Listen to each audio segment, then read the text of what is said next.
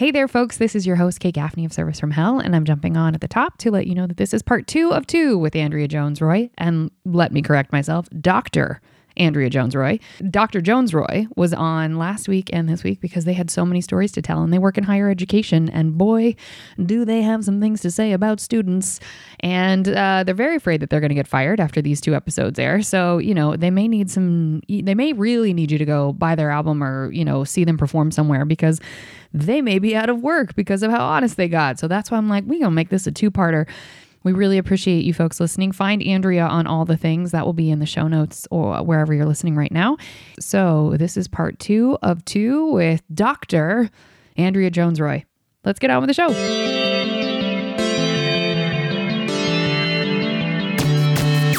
How, so we did the how many customer service jobs you had. Which has been your favorite of all of the customer service jobs?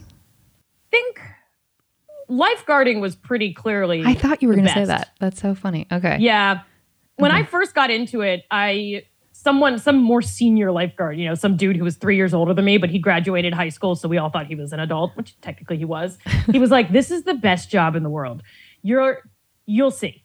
And at the time, I was like, "This isn't that great." And every day, I mean, maybe he just seeded that in my uh, planted that seed in my brain, but Sure. every day since then, I was like, lifeguarding was where it was at. 'Cause You, you know, you're not working nights. You're just sitting outside. Everyone's having a good time. You know, one one mom got mad at me because I was like playing like this. She had this like 12 year old daughter, and we were like jumping off the side and doing cannonballs, and she thought that was irresponsible. And I was like, okay, Fine. I'll stop. Yeah. Great, Okay. thrilled. Yeah i was like, I'm doing you a favor by babysitting your kid, but what on my, Cool, cool. you know, when it's not my shift. But uh, yeah. But at plus, least you get to sit in the chair and do the thing with the whistle where you Oh, spin the whistle good. around. It's so good. and you just you're straight out of an 80s movie. yes. It's awesome. Yeah. And people great. look at you with such reverence, like even your own Oh, peers yeah. that are your same age. It's like, oh, that's the cool job. Like, Yeah. You stand up and do the do you remember the whistle? Adult for, Swim? Uh, adult swim. Yeah. it was so good. was You had all the. So power. and then all the kids had to get out of the pool. And it was like, man, this sucks. But then you also got to blow the whistle for them to get back in. So it was like this Yeah. dichotomy. Yeah. You had all yeah, the power. They would sit and watch and wait for, for you to stand up. Yep. Yeah, it's great. Okay. Great. So, Yeah. least favorite of all of the customer service jobs.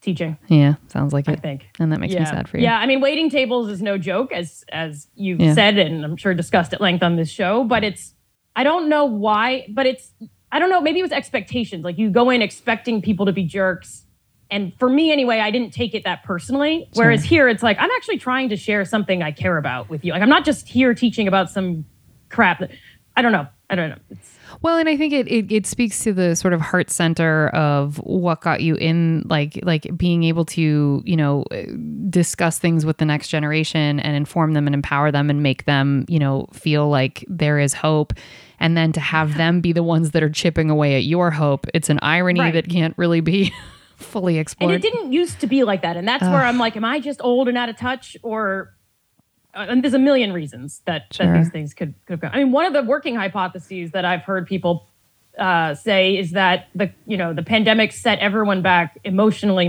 you know, in maturation by two years. oh, they So maybe I'm just teaching 16 year old. I don't know. Well, maybe that's what's going on. they're studying it and they're saying like not to Yeah. not to- I can't this isn't my area of expertise but I've read a handful of articles that are saying that because of the it was literally arrested development because it it Yeah. forced us to it's why people keep commenting I I'm sure you've heard this in your circles I keep hearing this from people like did you have to relearn how to be out in public with people and I'm Yeah. still I still find myself in social settings where I'm like awash with get me out of here get me out of here get me out of here I never had that before it was like Yeah. oh I want to be out and about and in the mix and now I'm like people are exhausting like it's so so we Yeah. are I think that there is a piece of it that is that but also Yeah. that you know we are you are educating the current participation trophy group of humans so there is you know it's like it's probably a mix of everything anyway okay so that's your least Right. favorite and that's a bummer what's the weirdest thing you've been asked to do whilst on the clock Put out a cigarette in someone else's mouth.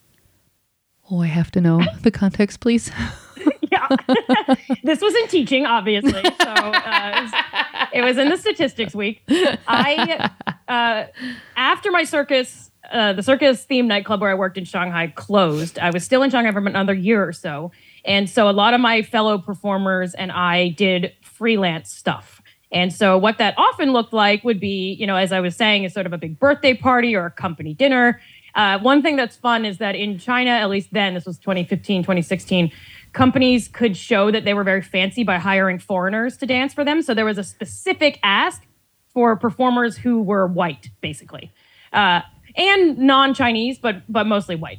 There's some serious racism uh, Sounds going like on it. there as well. But so but we did it. It was okay. But then we would also get hired by these very rich, very bored people who had these penthouse apartments, and they would host these like not quite eyes wide shut style, but wannabe. Like no one was like having sex or doing it, but people were like probably going to after we left. And so we would get hired. A lot of my friends were burlesque performers, and so I picked up some of that. I'm very bad at it, but I could do it. And we put on pointe shoes and we'd we'd cover our mouths with like a a cloth mask and we'd walk around smoking cigarettes and they taught me how to put a cigarette out on my own tongue, which basically you you pool a lot of spit in your the kind of like bowl of your tongue and you can put it out there. You just move quickly and it only kind of hurts a little bit and then you and so we were at one of these things and the main rich dude he's like you know jacked up on all the drugs and all the whatever comes out and he was like now put it out on me and you're just like this and i remember there was a point where i was like what am i doing with my life like, i mean i did it he was fine but it was it was you're just like this can't be this isn't the plan this ain't it. This ain't the fun yeah Yeah, you're like fun. having a crisis of conscience in the middle of it. Like, well, I'm still going to do this because I was hired yeah, well, to do obviously, this. you know, the show must go on. Yeah, I mean, You it must. Music is playing. We gotta go. Yeah, yeah. I mean, Okay. this this dude is gonna pay us, and you know, and you get paid in China in cash. Uh, it's a very cash based society in general. We get you definitely get paid in cash, and their hundred kuai notes, which are about twenty bucks, are these bright pink bills, and so you kind of get this feeling that you're getting monopoly money Yeah. at the end, but Yeah. they're really big, and so you just do all this crazy fucked up shit, and then they're like, and here is some pink joke money for you. I mean, it's worth money. It's just the whole thing's so strange. what a dystopian reality. That's very cool. You'll, Yeah. you, you need to write a book. I'd love to, yeah. okay. As you can see, I can't focus, but I would love to. yeah, but your your writing is your Tumblr is crazy good. Like your your writing is really really good. Wow, okay. you did your research. I My did. Tumblr is a deep cut. I did, Well yeah, done. yeah, deep dive. Uh, okay, so that's Yeah. the weirdest thing you've been asked to do. What's an incident that made them ask to speak to your manager? I guess in this case, I mean that could be academia, so I don't know what the equivalent, the dean, I guess, of the school or whatever the like, or if there's a, a managerial Hmm. e- entity that got spoken to in any of your jobs. Yeah, the the teaching one for sure. I I can't go into a ton of detail on this, but we have unfortunately, uh, as I said, cheating and um, academic integrity violations, as we call them. And I am the director of undergraduate studies, which means that if a professor in the data science in any data science course suspects a student of cheating, they come to me and one other staff member to have a kind of like a hearing where they plead their case, and then we decide if they're guilty or innocent. And then they have the option to then sign the form and accept the punishment or uh, escalate to the dean. And it almost always gets escalated to the dean. So it, I don't know if that's a I need to talk to your manager, but they'll be like, thanks, but no. And you're like, I literally caught okay. I mean, airtight cases. I'm not a lawyer. It's an insane thing to even be doing. But you know, and it's horrible because they come on and they're crying and they're, they're on a lot of them have been on Zoom and it's it's horrible. But you look at the evidence and you're like, well, your your your answer is identical to this other student, or it's literally you know the code that we told you not to copy from this website, and it's just that you know it's it's we don't we don't we're not you know guilty until proven innocent. We're pretty lenient, but there are cases where you're just like, there's just no way. And as I said, we put in some some ways to test where we give out like slightly different assignments, and if they answer it in a different way, we know that they cheated. Like there's just no way you thought of 7.5 as your whatever. So It's interesting. much. No, well, yeah, I don't want you to have to give away the your the secrets Yeah, to the the, secrets, sauce. But yeah. so, what is the? I guess in in the case of that, if because I I was not bold enough to cheat, I just wasn't smart enough, I guess. But what what is the consequence? Is it possible that they get kicked out of the school? Do they just fail the grade? Like, are there big big big consequences, or is it mostly Yeah. "Ah, you get an F on this assignment? it depends on the the assignment and the nature of the cheating and uh, you know the higher the stakes assignment the more serious the penalty but you know at minimum you're going to get a zero on whatever assignment that you've been found guilty for and a zero on uh, a midterm or a final can pretty much tank your grade especially if you consider an a minus to be a failing grade. I mean, you're in you're in b territory so forget it. Just just give up. Just just be homeless right? There's no chance. Uh, but if it's if it's a big one, you know, if it's something that it's very obvious that you know we saw you with notes in the exam room, it's up to the professor to to to say what the penalty is, and so the professor can say either an F on the assignment or uh, on the whole class, and you usually state that in your syllabus, so it can vary by professor. Ours is a zero on the assignment and escalation to the dean, who will then decide if something else happens.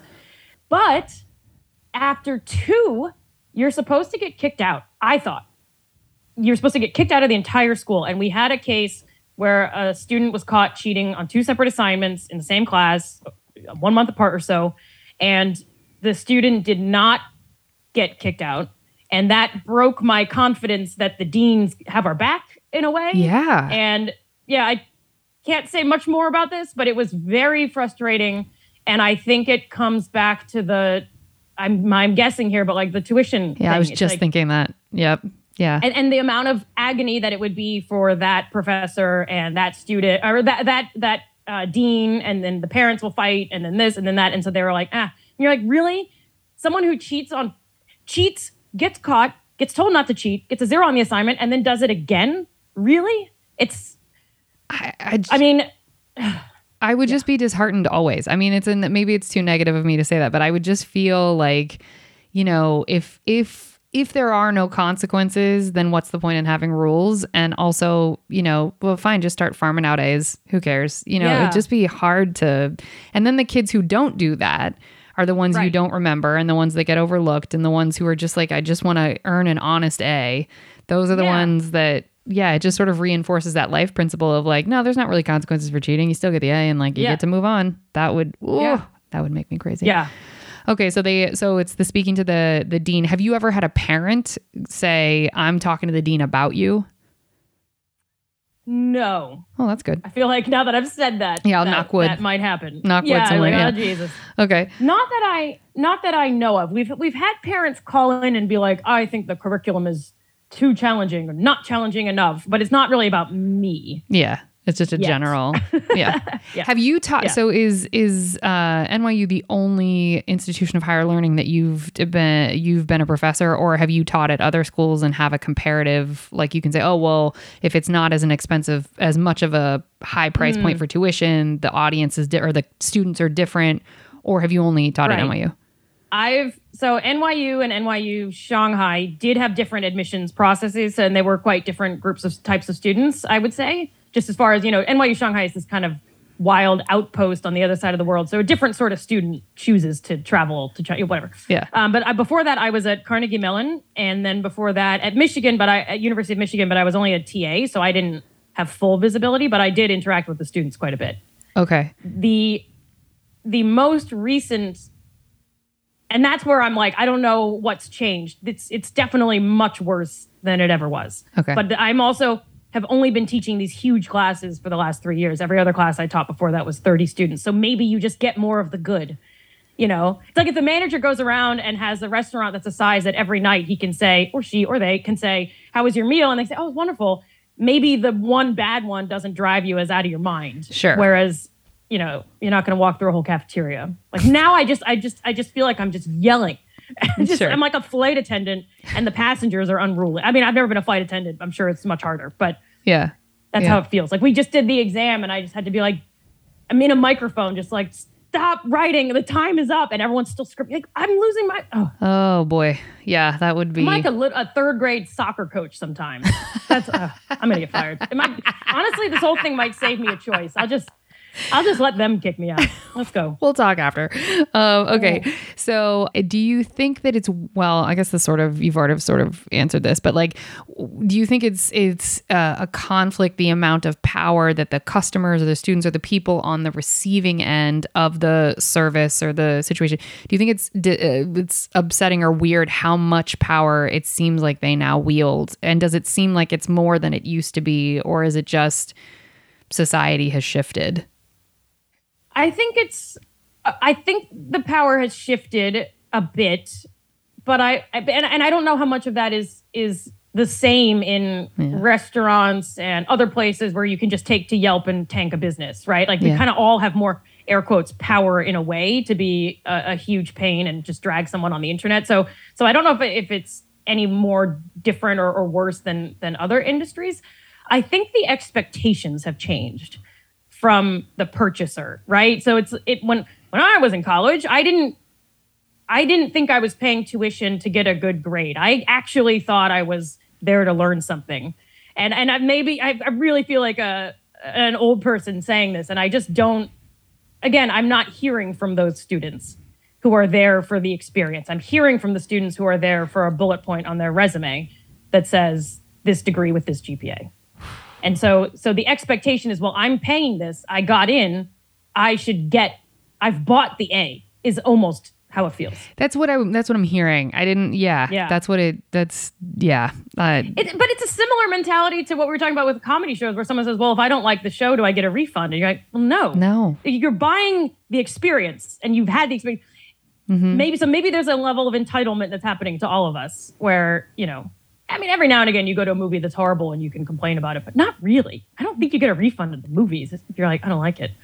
Yeah, there's an there is a I think sort of an unrealistic expectation that every experience exists exclusively for me, even a group experience. Yeah. It's like no, no, but this is this is just for me and it's like, well, if if if Jacob enjoyed it and Tina enjoyed it and you didn't, that doesn't mean the show was a failure. It just means Right. I mean, it's sort of or that the class. Yeah, yeah, it's that idea that everything is meant to be for me all the time in all circumstances.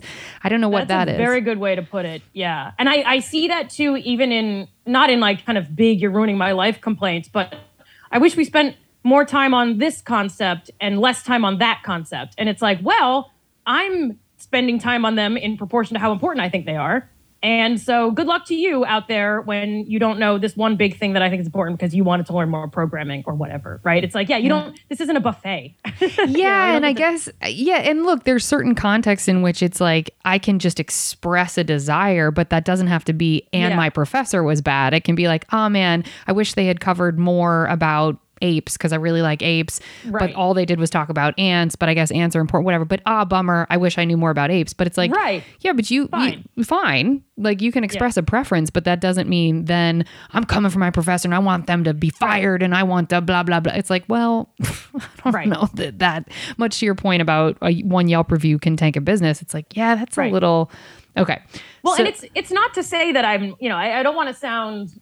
I, I'm sort of maybe overcorrecting or, or sounding more callous to all of this. Like I'm just so used to hearing the horrible stuff that it's not like, like I do want to make sure that I'm teaching things that are useful. But of course. I do wish the students would occasionally acknowledge that, like maybe because I'm doing all this consulting and I'm seeing what companies are really falling short on, and they're looking for data scientists, you and it's like, well, I'm going to teach you these things that I specifically think the world needs, and I'm not just going to teach you crap because I don't feel like updating. I'm always going to update my syllabus, but it's there's a kind of antagonism. I don't know why I said it that way. There's a kind of antagonism Antagonism. antagonism. Yeah, antagonism that the students sort of like assume I'm there to be against them when it's like, oh, I'm actually putting these things in the syllabus because I think they're important and I'm open to being wrong, but the it's less the content of it, but it's like the tone. It's like you're wronging me by mm, spending more time on measurement than on coding. And it's like I'm telling you, the whole world is doing data science wrong because they're skipping measurement, and that's like it's true. It's but Well- well, the, the the sense is that I'm doing it to mess with them, right, and like ruin them. Yeah, us versus them is sort of the. I, I do think there's a. I mean, this is too hippie maybe to say, but there's a bit of an energy of that in our entire country in all areas. Yeah. As the like, Yeah, no, everything's right. a fight. I gotta muscle up for every moment, as opposed to maybe this person knows a little more than I do. And also, uh, I forgot that you coming from the consulting world. You're in, essentially telling them how to win in the job market because you're saying trying. like Yeah. learn these things you'll get hired okay Yeah. what was the last straw that got you out of any of these jobs or like i mean i guess we've touched on some of it but like was there ever a job where you were like flip a table get me out of here i'm done or was everything kind of at its own natural sort of coursing sort of course end I don't have the self esteem really same, to flip a table. The things Same. I've left have been more because like the company folded. yep same yeah The only one I really, well, okay. The only one I really left was academia the first time. And I had tried to quit and I couldn't. and I, I would go crawling back, or I'd say, ah, da, da, "I'm sorry, I'll be, maybe I can take you." And and I actually had an argument with my she a dean, she might have been a provost at NYU Shanghai uh, on the day of the final exam, the day before I quit my job. Where this is so petty, but I was building this quantitative program in social science and I was like, I want to be the director of this program. And she said, Well, you're too junior a faculty member. We need a senior faculty member to do this. And I was like, Well, you were more than happy to let me spend the last two years, not for extra pay, building the program, getting approval from the US and Chinese government, speaking to all these people, setting up the curriculum, interview, blah, blah, blah, blah, blah. You were more than happy to accept that. I would like to direct the program. And she was like, No. And I was like, That was like, I didn't, that was like, I'm out of here. Like that, that kind of was the sealed the deal on something that I had been thinking about for years. But that was one of the big things that I that caused me out to get out. Yeah, the universe was like, nah, nah, you got to get Yeah. it. This, this ain't it. Yeah. Okay. Uh, Immediately after that meeting, I had to go proctor a mid uh, a final exam for my comparative politics class. And while my students took the exam, I just read this Lena Dunham essay about why she quit her job like a million years ago. and I was like, if Lena can do it, I can. I can You do know, it. this- obviously, she's not everyone's favorite icon at the moment, but at the Sure. time, I was like, yes, I'm going to get out. all you needed was just a little nudge. Yeah. So how Yeah. long between after that conversation to quitting? What was the timeline? It was like 12 hours. I Damn! yeah, yeah. I mean, again, I've been thinking about it Sure. forever, and I'd already even sent some torturous emails that I backtracked on. But I was uh, immediately flew the next day. This was like mid December 2015 from Shanghai back to the U.S. for winter break, and I was on the flight that that next day, like that next morning from Shanghai. I had a layover in LA, and on the flight to LA, it's about a 10 hour flight. I watched, if you know how much detail you want on this, I Yeah. watched a couple episodes of the TV show Fargo, and it's it's obviously, I mean, I didn't actually finish it, but the first few episodes, all I could think about was how miserable these people looked in their like little lives that were I mean, obviously they were about to all go through meat grinders and it's about to get horrible, but I was just like so focused on people who had chosen the safe path and how miserable they looked that I like sat there and I drank all this like Delta Airlines boxed wine and I was like, I gotta change my life. I gotta get out of here. And so we landed in LA and I opened my email and I sent an email and I was like, I'm out. And and so I don't recommend it. Sure, but sure, it was sure. pretty exciting at the time. I drank a margarita in the basement of LAX. Like, what have I done? uh, but it was it was kind of fun. That's amazing. You do have a Yeah. story like that where you lit it up. That's great. There you Uh, go. Yeah, Yeah. You did it professionally with warning and like, you know, you did it the right way, but you did it, you did it though. I mean, I still did it over email. Yeah. That's kind of I mean, it's, it's a little gangster. no, it's gangster. It's Yeah. gangster. It's like, I'm, Yeah, this is happening. Yeah. So, did you end up going back to Shanghai and getting your stuff, or did you have it sent to you? Oh, you did go back. Okay. I did. The the tr- the tough thing about academia, one of the tough things is as far as how hard it is to quit, is it works on such a long schedule that there's no. I mean, I guess I could give two weeks notice, but I wrote that email and said I'm out. Meaning, I would finish teaching the spring semester, so it meant I was out in like May 2016. So You're like, so professional. Like right now, my conversation with NYU about my future is about starting in the fall 2023 term. So I'm still, regardless. I mean, gotta- I guess I could go. I just don't know what would happen because it's just on such a slow schedule to figure Sure. out, you know, how because the classes go listed and then you're there. I don't know what the contract is. Maybe I could quit. Anyway, yeah, I went back to collect my things and teach an entire other course. Word. Nah, but you're thinking the whole time, like, we broke up. I can do whatever Yeah, I want. Like, I'm eating this Yeah. spaghetti with this person over here. Have you ever told a customer, student, anyone to like F off or like in a some sort of polite way of like, nah, you're not going to win this one? Or has it all been just kind of like you have to tiptoe and do the dance? I've gone a few times. I've had to go with students either in in meetings or in email to say, I almost feel like a like a stern parent where I'm just like, that's the end of the conversation. Like it's over. Like, we're done. And and it sucks to have to go there. But Yeah. you you're there. I've even had students where they're like, you know, arguing over a point for the homework, and they're like, and it's a multiple choice question that they got wrong. And they're like, well, it could have been this other thing. And you're like, ah, okay. And one time I had a student, this is years ago, one student was just like, come on, it's one point. And I was like, yeah, it's one point. That This you missed. Like, we're not, yeah. Oh. But yeah, so I usually have to be like, we could, you know, more diplomatic. Like, I consider this, the, I consider the matter closed. This is the end of the discussion. I, I almost never, I try not to go there, but you have to.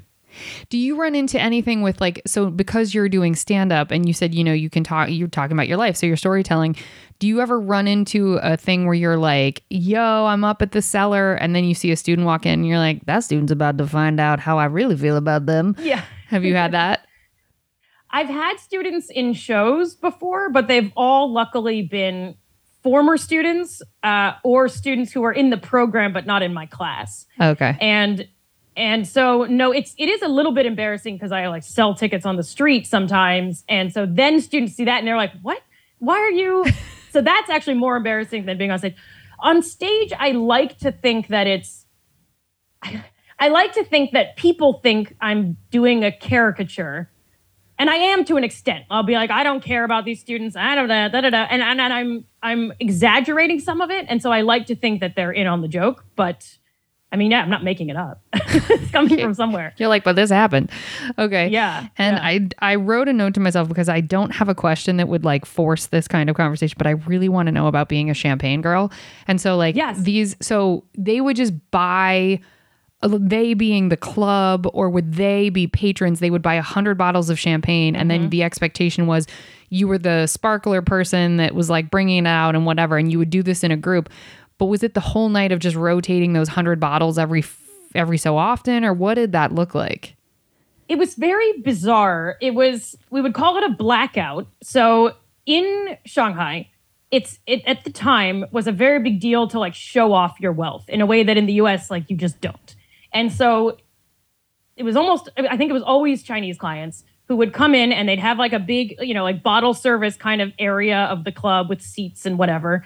And it would usually be early on in the night and they would say this only happened like four or five times over 2 years and they would say, you know, we want the 100 bottles, we want the blackout. And so the whole club we'd be like, "Okay." And the whole club would go dark and the DJ would have to play some very specific like ominous music and then Eye of the Tiger would come on like Yes. dun, dun, dun, I'm so glad I asked. I think Yes. that's I, I'm not Yes. bad at music. Anyway, and we'd all come out in our parade and we'd carry as many as we could and then a you know train of servers behind us. And my understanding, I always wondered what happened to the 100 bottles. We bring out like 10. And I think the servers would kind of keep the rotation going. But my understanding was that meant that one thing you could do was save it for the next time you came. And so you kind of did it for the big show. And then, yeah, a month later, you're entertaining some other group. And so you bring them and you have the rest of the bottles waiting for you, I think. Or, frankly, these people had so much money, it might have just been they would do it for the show, drink 10 or 12, and then never do anything with the rest. Can, honestly, I can you might have a imagine? lot. Can you imagine? crazy? It, the, the wretched excess. Like I just, I don't want to make ah. it about that, but that's I anyway. But being the champagne person, you like so you're doing the sparklers, you're doing the whatever. At that stage, were you also at the like I'm gonna eat some fire and really ramp this up, or was it just sparklers? just sparklers for that. Okay. So we had the club had kind of a big stage in the middle of it, and then a bunch of smaller podiums around where you sort of do smaller acts. And then if you were on the ground doing the champagne show with clients, you were just drinking and saying cheers and, and doing whatever. And so we got to the point though, because we would come down from stage exhausted and they'd be like, champagne show. And you have to run to the back and you're out of breath. So we started calling champagne our Gatorade because we're, you know, like worn out. I'm like, I need some Gatorade. I'm like, oh, champagne show, great.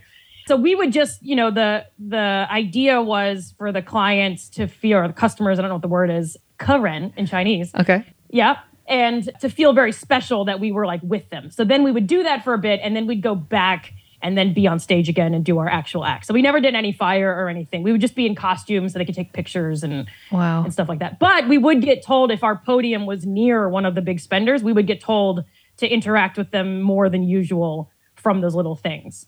And I mean, people are dumb and, you know, they try to climb on the trapeze and they try to like wrap themselves in the silks and they try to take the fire. You're like, just stop it. Yeah. Don't do that. You're gonna die. Yeah. You're gonna die. Yeah, you That's are. Gonna happen? And so, uh, could you give us an um, uh, U.S. dollars equivalent to how much a night like that would pull in for you personally?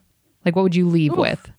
What would I leave with? Yeah. 800 kuai, which is at the time probably about $120 US. Also, not a lot. I thought way Not more. Wow. No, you'd think. We sometimes they give us tips, but generally the club made a ton of money Yeah. and no one else did. I mean, it wasn't like a stripper thing where you go and you get money every time you go around. Like it Yeah. was maybe once or once or twice a week, someone would give you a, one of those hundred kuais that I was talking about. So barely anything, frankly. Um, Damn. I'm shocked. I thought for sure you were going to be like, oh, we were rolling in like a hundred dollars every minute. Like we were pulling. no. That's crazy. But you still, you did it. Someone made a lot of money. yeah.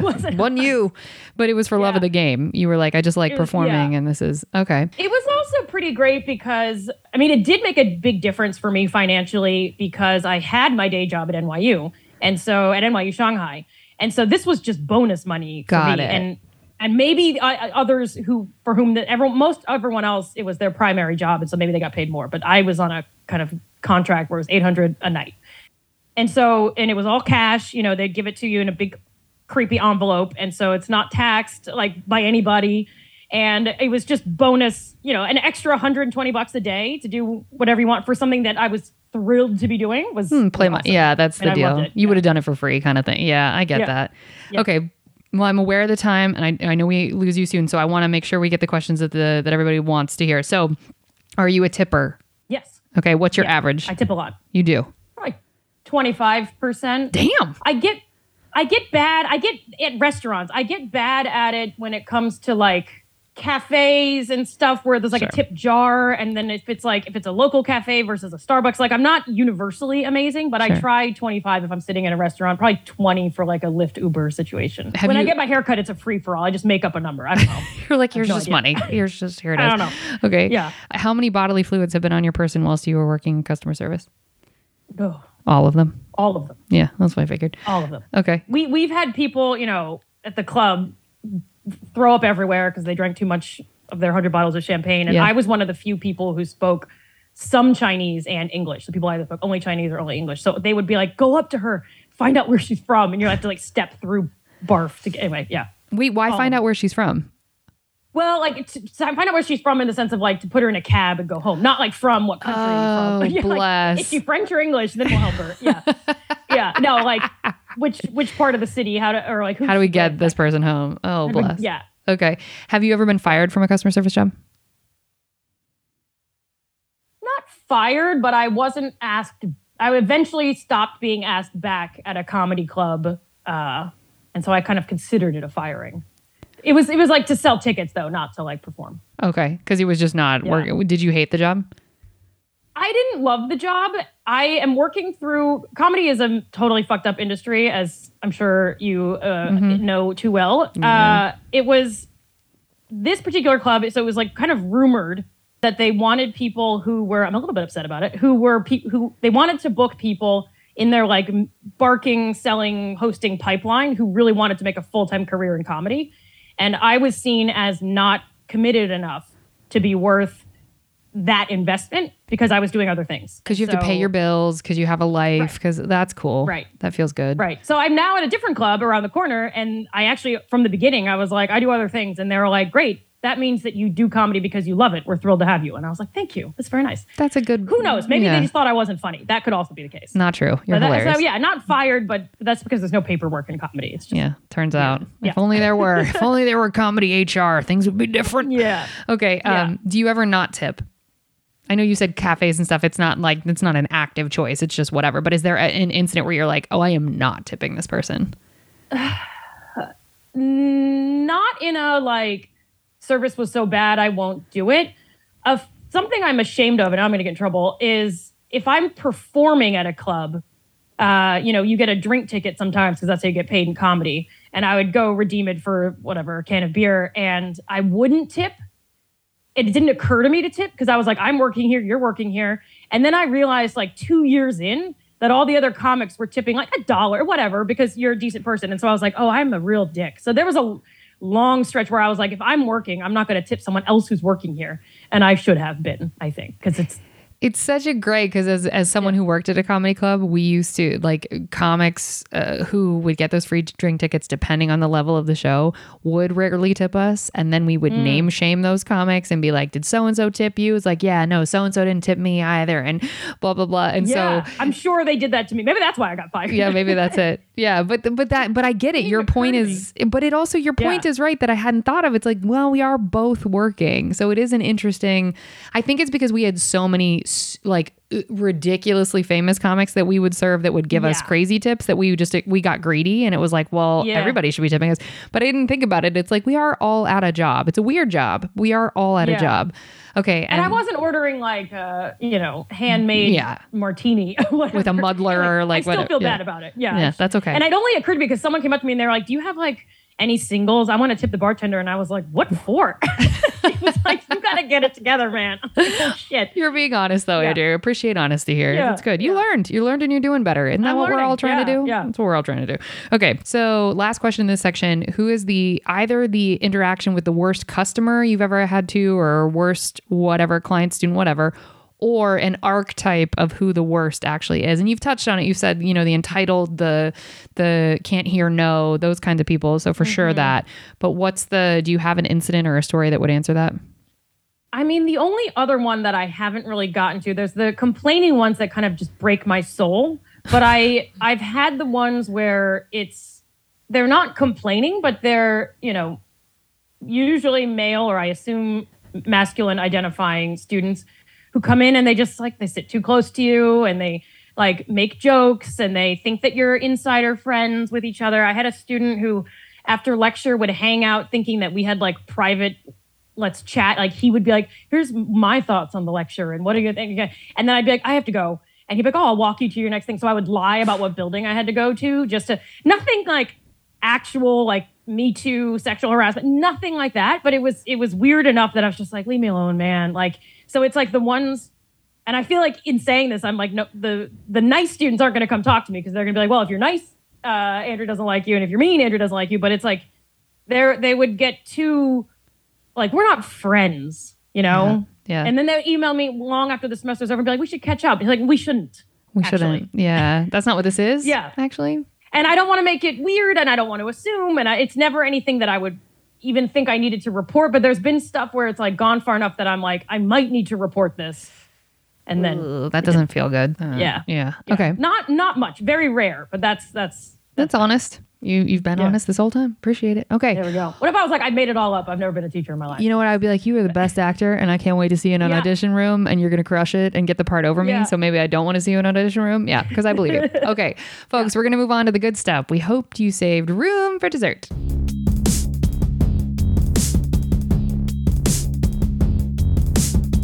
Okay.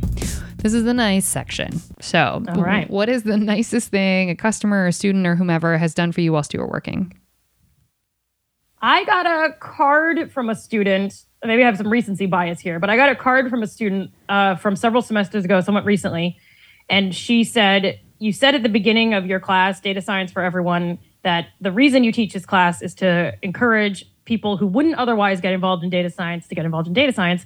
And I wanted to tell you that I am one of those students and I would not be in data science if it weren't for you. And because of your class, I've now done these other things and I'm doing this and blah, blah, blah. And I was just like, I'm getting chills just thinking about it. Oh, me So it was too. like- oh. Yeah, like I get thank you notes and, and really nice things from students. So I'm, I'm obviously that's less interesting as we haven't talked about it at length, but I do get every semester a handful of those. But this was a really particularly moving one because it was like, you know, the thing that you said was most important, like you did it. Oh, nice. that is Yeah. really lovely. That's really lovely. Who's the your favorite customer you ever interacted with? We don't mean we're not going to include students because I feel like that would get too obvious. So, what's Yeah. like? Uh, do you remember uh, like when you were lifeguarding or when you were being the champagne person or whatever? Your did you have like a favorite customer moment where you're like, oh, this person sticks out so hard for me? I mean, this is so cr- so bad, but in the circus, it was anyone who just wasn't creepy. like if they were just like, "Oh, hi, you're a human. I'm going to treat you with respect." Great. The bar Not like so I'm going to grab your ass. I'm going to like Yeah. make you drink too much. I'm going to do this, and I think that you're blah blah blah. Yeah. Just just like, "Oh, hey, how are you? Thanks for being here." wow. That's so depressing. The bar is so low. No, but it's bar is honest. so low. The- it's There's one other at Perkins. I had a whole table, a huge, huge tray for huge, and I stepped out of the kitchen, dropped the entire tray, just all over everything, you know, 10 people, just massive.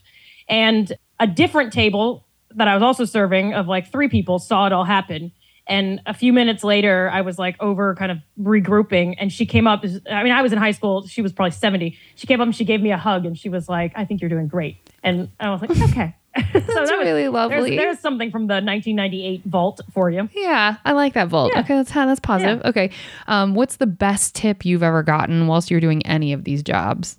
And I mean like uh, cash tip, Yeah, not like good advice. not good advice or good advice, whatever. Yeah, good advice. I probably got every now and again you'd get these monster ones at circus, and I probably got maybe like five hundred dollars. Woo! Yeah, I mean once Okay, in in a lot of doing this, but yeah, you can dine out on that for a minute though. I, I that would that would carry You'd me think It through. would be higher given how many bottles of champagne they're buying, but uh, You would. have it. You would think that. Mm. And how much fire you, well, you didn't eat fire in that job. But anyway, okay. And what's the best lesson you have personally learned from working in customer service of any kind? Hmm. I would say. Okay, I have two. Is two allowed? Yes, please. All right. the first one, the bigger one is whenever I did circus, people would always ask me, "Yeah, but what do you really do? And what's your actual job? And what is what are you trying to get to?" And at the time, I wasn't trying to get to anything. If anything, I was that was my main thing and I did teaching because I kind of felt like I couldn't get out of it. And I always felt bad answering and saying, "Well, I'm a professor," and they'd be like, "Wow, oh my god," because my colleagues were circus performers full time, and if anything, I was the imposter, and I aspired to be like them, and so I would often lie and say, "This is what I do," and so just because something isn't something you think is a full time job or respectable or whatever, it doesn't mean that they're doing it to get to something else. And then the other one, the lesser one, is I sell comedy tickets on the street, and it just sucks when people like I know I'm being annoying, but it's the people who like ignore you rather than are like, no thanks. Like I really appreciate when people are like, no thanks. And it's not and so I try to like when people try to talk to me about, you know, supporting the environment on the street, I try to at least acknowledge that they're human or like homeless unhoused people and, and stuff like that. Sure. Uh, it's a minor one, but it's like there's a lot of people on the street who are not doing well. Say hi. It's okay. yeah. And th- I mean, I don't actually Yeah. think it's that minor. And I do think every time I see those types of people, I do ignore the, not the unhoused, but like the, you know, the people handing out flowers. I'm always like, ugh, go away, get out of my face. Yeah. But I mean, there is something to be said for no thank you, or at least acknowledging that it is a human doing a job that maybe isn't goals. Like, I don't know how much handing Right. shit out on street the street is someone being like, I've made it. This is really what I want to do. Maybe Right. it is. Maybe it is. Right. But I doubt it. And what is one piece of advice you would give to customers who interact with customer service workers? I mean, maybe this is what everyone says on this show, but like we're all humans and mostly don't mean any harm. We're hmm. we're probably just trying to either do a job that we're that we're doing to to pay bills or or to like be to the next step, as I said, or it's something you really love doing and it's your life's calling and you're very excited. about. Either way, we all actually want to have a good experience. Like we're not your enemy. Hmm. I love that. Well, is there anything else you wish that people knew? Um, you know, that you're like, boy, if I had an opportunity to just say this thing, whether it be in academia or customer service or whatever, or you know, no pressure to answer this. You've you've given us a lot. But Yeah, yeah. I'll I'll lean towards academia on this one, and I I think I need to remind this to myself too is that learning can be very fun and it's certainly very rewarding, but the process of learning things can also be very unpleasant in the sense that you need to go out of your comfort zone and you're going to feel bad at something. And that's true whether you're trying to like get into comedy or set yourself on fire or learn data science. And if it feels bad, that's not necessarily a sign that you're doing it wrong. Hmm. that's Because I think a lot of times they're like, this is hard. This must not be the field for me. It's like, no, no, no. Like, you're going to feel great. Just keep going. And that's probably horrible advice because there's plenty of circumstances where you should stop. But I think that there's, we're used to being told that learning is like this great thing. And so if it feels bad, it feels wrong. And I don't think that's true. My, my friend and I do this after comedy shows. Like we'll bomb on stage and be like, well, these are the shows where you get better. Like you, you don't, you learn more from the bad ones, right? And I think you can learn from assignments that you don't do well on uh, just as much as the ones you do do well. I love that. No one has ever said that. I really love that. Oh, that there you it's go. yeah, it doesn't right. always have to be comfy. I really appreciate that.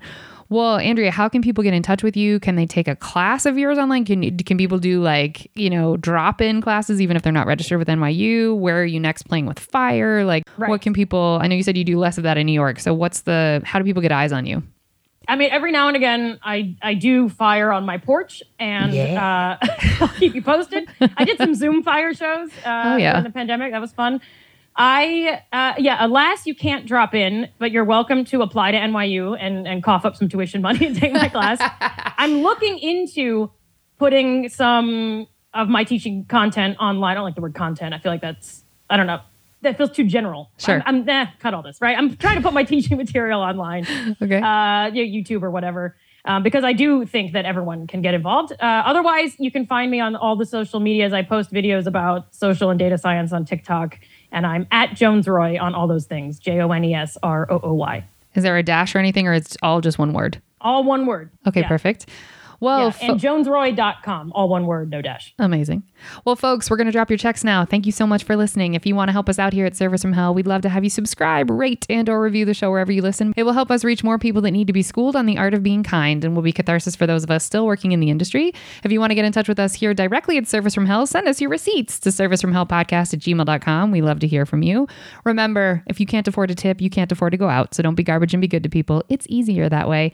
Thanks for being on, Andrea. You gave us so much of your time. This was so lovely. You totally understood the assignment. We really, really appreciate it. Yeah. Thanks for having me. This was very cathartic to uh, to talk about. What a pleasure. Okay, folks, thank you so much for listening. Good night.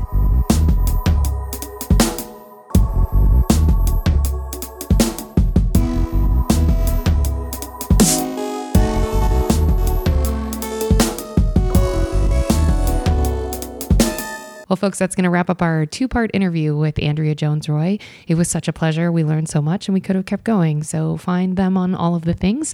Thank you, folks, so much for listening. Good night.